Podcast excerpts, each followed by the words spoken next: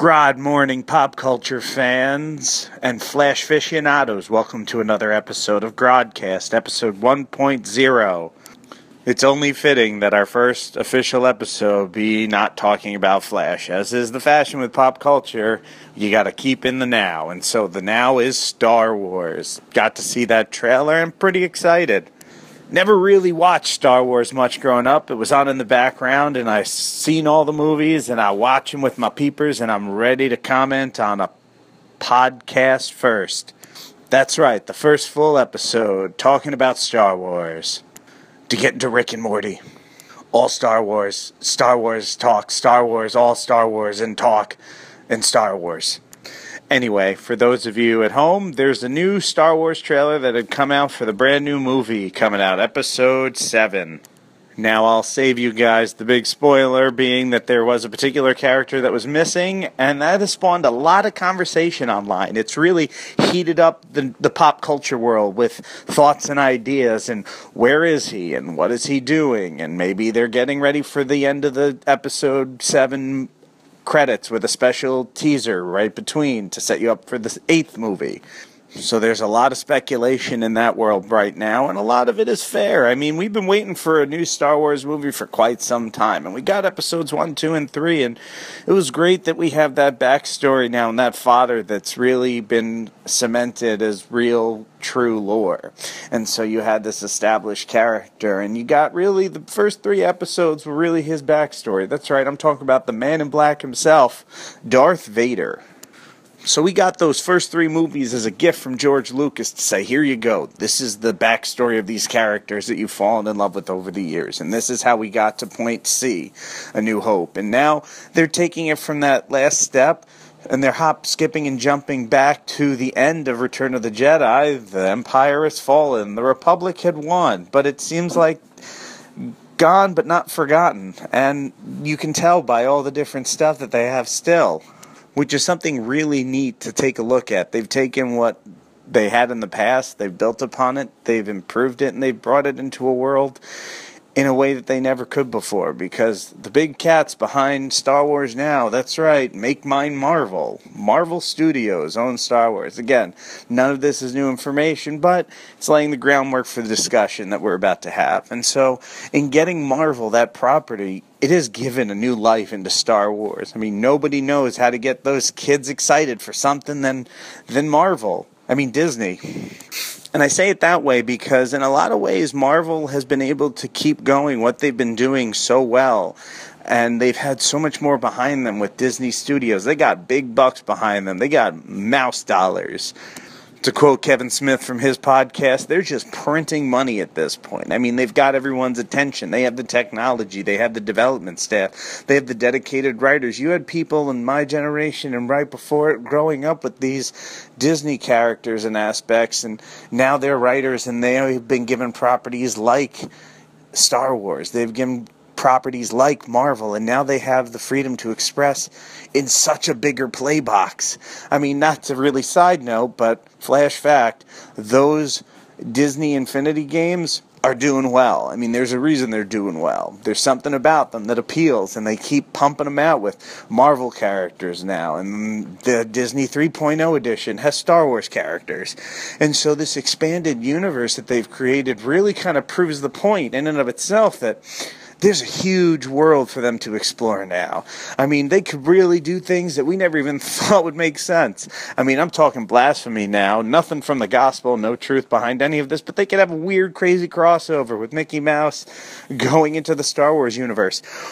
Or something that I really want to talk about and get excited about, and that's the concept of what are they going to do with Kingdom Hearts. Now, another sidestep for a second. We're going to dosey do over to the video game world. For a while, Disney has had this hold on RPG games with the Kingdom Hearts series. And for those of you that aren't too familiar with it, quick facts a kid goes around named Sora, has adventures with Mickey, Donald, and Goofy, solving these Keyblade issues, but in charming Disney worlds. You know, it's not some made up place. It's stuff that we knew. And the success of those incorporating the Disney characters was tremendous. And you're going to get be able to get even one step further now that they have a Marvel universe and a Star Wars universe. And I think that's probably a good reason why we haven't seen the games yet, because I'm sure they have to go back to square one and be like, all right, well, let's take a look at our licensing and what we can get away with and what we can do and who can really make this property and who has control over it. And so we might not see Kingdom Hearts for a while, but the concept of these universes together in one spot is really just it's just so much potential. And I think you're going to start seeing that so much more and more. The cross synergy is really something that's bigger than all of us, folks. And it's not just Marvel that's been doing this. As we all know, DC's been doing their fair share of universe synergy too, but in a little bit of a different way because and I've never seen this before. You have the same universe existing on multiple networks. If the rumor is true, we're going to see some crossover. I mean, we've already seen it with the Constantine character appearing in Arrow. So, at the very least, they're smart enough to keep the same actors, because as we all know, unfortunately, Constantine, although a great concept and pilot idea, people just don't seem to get, get the concept of it in prime time sometimes. So, unfortunately, it was what it was, and it went as quickly as it came in, but the character character is still there. I mean, we've seen him in other things, so there's clearly a cross synergy that we're not quite ready for, that they're not quite sure what they're going to do with, but they're going to use it in some way. And so you're seeing TV shows come out, and they've tested the waters already. You've seen the Arrow Flash crossover, which is cool. I mean, it's the same network, so you're getting to see these characters that exist on this network anyway. So it's super easy to get them together on a TV show from the same network. But then you're having people cross over with different networks and like Supergirl being on CBS and possibly crossing over to the CW universe. I know that they're partially owned by the same company, so it's something we could absolutely see. And I know in the last podcast we talked about synergy a bit between the Marvel TV shows and the movies, which is really cool. And so you're seeing a lot of this connectivity. And I think that's something that nowadays a lot of people are craving that cross plat- media platform interaction, like there's continuity. I think that's something that a lot of us have developed because the big thing right now in terms of TV and movies is storytelling, character development. That was something that we didn't necessarily have growing up. And I know it even back in the comic books, you didn't have really necessarily continuous story arcs. You had single issues and you had characters do their job in one issue and it was all wrapped up. But now you're seeing these cross story arcs and crossovers and things. So it's really cool because you have this continuity going across different mediums and even across different issues and telling these larger arc overarching stories. And i think a big push into the forward direction of that was a lot of the stuff you saw with brian michael bendis you know shouting out to the ultimate spider-man run where you kind of had this overarching story that continued through throughout, and it's like, oh, here's a big story arc. And you had other people follow shortly after that. For example, the Ultimates run, another book that had you know these characters crossing over, and it was like, oh, here's a Spider-Man from our universe. Oh, let's have him dabble with this guy, and we saw it in the comic book issues back then. In general, don't get me wrong, we did see it, but it wasn't quite on the same scale as it is now, and you see a lot more of the character development being central focus in, in comic books and, and in media because The Walking Dead ain't really necessarily just about the zombies. You know what I mean? It's about the people. And so these character driven stories are really what we're craving. And getting to see them in other media crossing over, being the same character, being continuously the same character, and developing that character more by having these crossovers and interactions is such a cool opportunity to see them grow and develop really strong personalities in their characters themselves, even though they are established characters we've seen before. For example, Green Arrow. You're seeing him develop into a very strong character when he goes into the Flashpoint when he's interacting with a Constantine. Or even as simple as the Flash TV series and having characters coming in and out of that that are going to be phasing into Legends of Tomorrow, which is another show I'm really looking forward to. I mean, we just couldn't have asked for a better time to be in TV and media. So there's a show that's coming out that's going to focus on these characters that are going on these adventures and they cross in and out of continuity with the Flash and Arrow. And like I said, this is primarily a Flash dedicated podcast, so I'm going to try and talk about him as much as I can. And so this is one of those times he's quickly hopping in, getting center stage. And so you even see that in the development of Captain Cold. I don't think that was something that was done until the later runs with Geoff Johns and Mark Waid, where you really saw these characters develop into who they are, and the rogues being having a code. And so, I guess what I'm going to get into is character development. I was going to talk about the Star Wars trailer more, but I kind of meandered off into the world of just characters and establishing characters because that's really the key to the game right now is establishing characters, giving them a personality, having it be consistent, having it be regular and predictable in, sen- in the sense of, oh, we know that this character will be like this, and you will expect this character to behave this way. And sometimes that character might die or go away, but the personality is going to stick to who they are because sometimes those personality traits are just so strong and such a such a strong part of the character in question that it's not something that ever is going to go away. Like Batman is generally mistrusting of others because of his experiences as a character developing as he went along. And you have Barry Allen who has this very innocent, you know, imperfect charm to him, I guess is what I was getting at there. You know, he's imperfect with his quirks. And then you have a really strong, confident Hal Jordan character that's always been known to be this strong willed, very strong personality character. And you have, you know, the bumbling Superman who overcorrects himself so that he, as Clark Kent, so he can assume his role as Superman unassumingly to the public. And so there are certain things in characters that we look for for because over time these characters have developed those qualities through writers and persist through writers and persist through even death as I had mentioned before, but more so you have these certain qualities that you know one writer will decide to focus on and all of a sudden it'll be a really strong piece for a very long time of that character Another great example of that is we take a look at Deadpool. Deadpool was just a mercenary for a while for hire, sent to kill Cable. That's how he started. New Mutants, check it out, it's a cool issue. And then he slowly over time developed into this very quirky personality. And they went with that and developed that personality even further. And so now you have a character, Deadpool, that's really an interesting character in the sense that his development has taken him to a place where he breaks the fourth the third and fourth wall all the time interacting with his with with the fans talking directly out of a comic book panel or even sometimes in the movie itself staring at camera and talking to camera like so much Zach Morris from Saved by the Bell or Family Guy in that episode where Peter monologues and then says that he's going to do stuff to a frozen Lois. But anyway, like staring off into a into a screen and directing to the audience and talking is a quality and a characteristic that some characters in shows possess or comic books or anything. And so that was something that gets developed over time also. Wolverine's attitude developed over time. He was not always this loner, irritated gruntling. He was kind of this character that popped up in the end of an issue of Hulk and was going after Hulk and Wendigo. And so over time, a lot of characters find their voice, and it's an interesting process because a lot of it is somebody lays groundwork and then another person comes and says, you know what? That's interesting. I like that idea. Let me develop that further. And so you have these characters getting picked up by different writers and taking aspects of the character that we know and love, and it really starts solidifying. And then over time, it's something that becomes a discussion point between fans. Like, hey, how about, for example, how about Tower of Babel? Man, that Batman sure doesn't trust people, and he built this whole system and contingencies in place against all of his allies because he generally just doesn't trust people.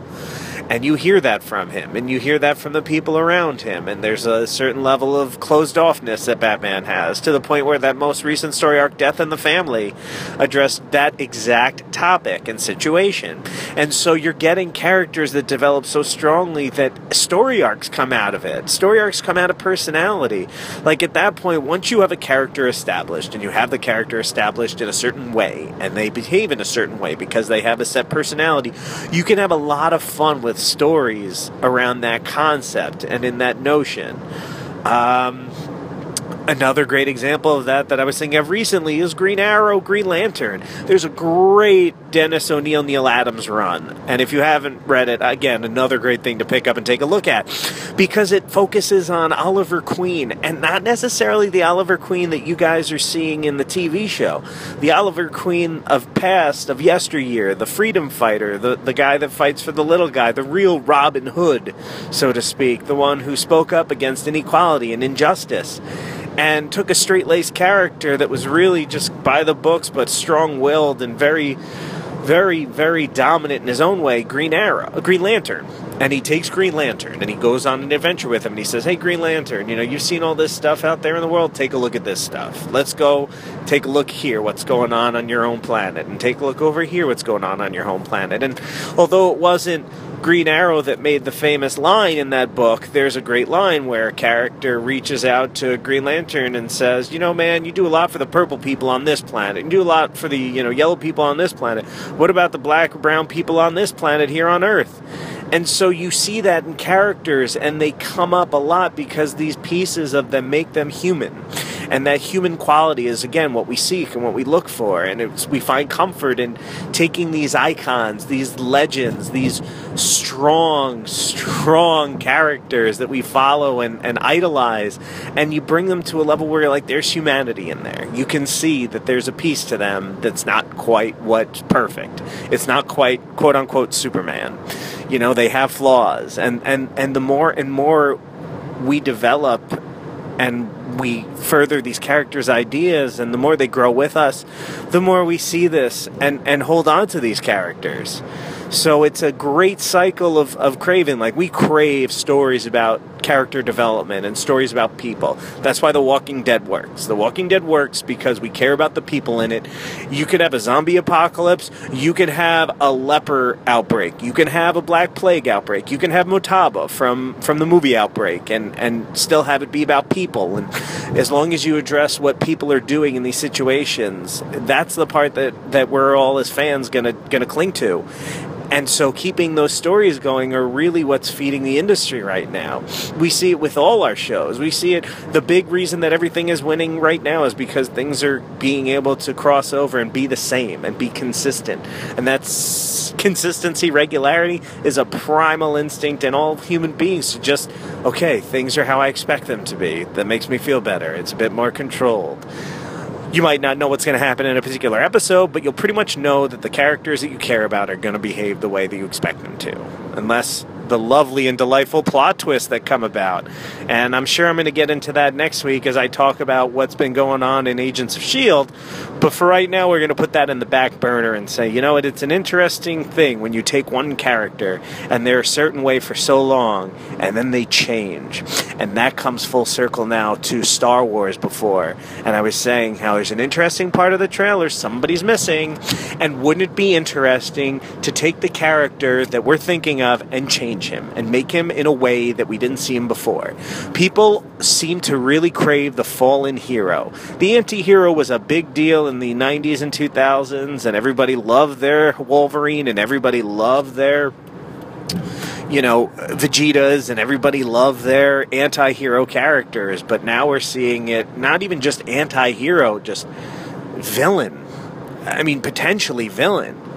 We're talking about a character that was developed years ago, a long time ago, in a in a in a place far, far away, and we they started uh, completely different from what we think might be happening now, and that's very interesting because it's going to make a lot of people feel a lot of different ways. And I'm not trying to sound vanilla about all this, so I'm not controversial, but you're going to get a lot of opinions. People are going to say this is great, this is such an interesting way to develop the character. I'm, you know see how he's progressed just like his father, spoilers, um, or not. And it's a complete red herring. And he just shows up there and he's like, hey guys, you ready? And, and you're just like, oh, okay, never mind. That was not what I was expecting at all. But there's a lot of talk about it now, and we have a lot of access to this media and content and ways to discuss it with one another. And so feel free to post on Groddcast on Facebook or Twitter. Let me know what you guys think about some of that stuff I was talking about. Again, if I'm crappy at this, let me know. I'm not going to get better until I hear why I'm doing bad. So, Again, this is Ben Toper saying good night and God help us all.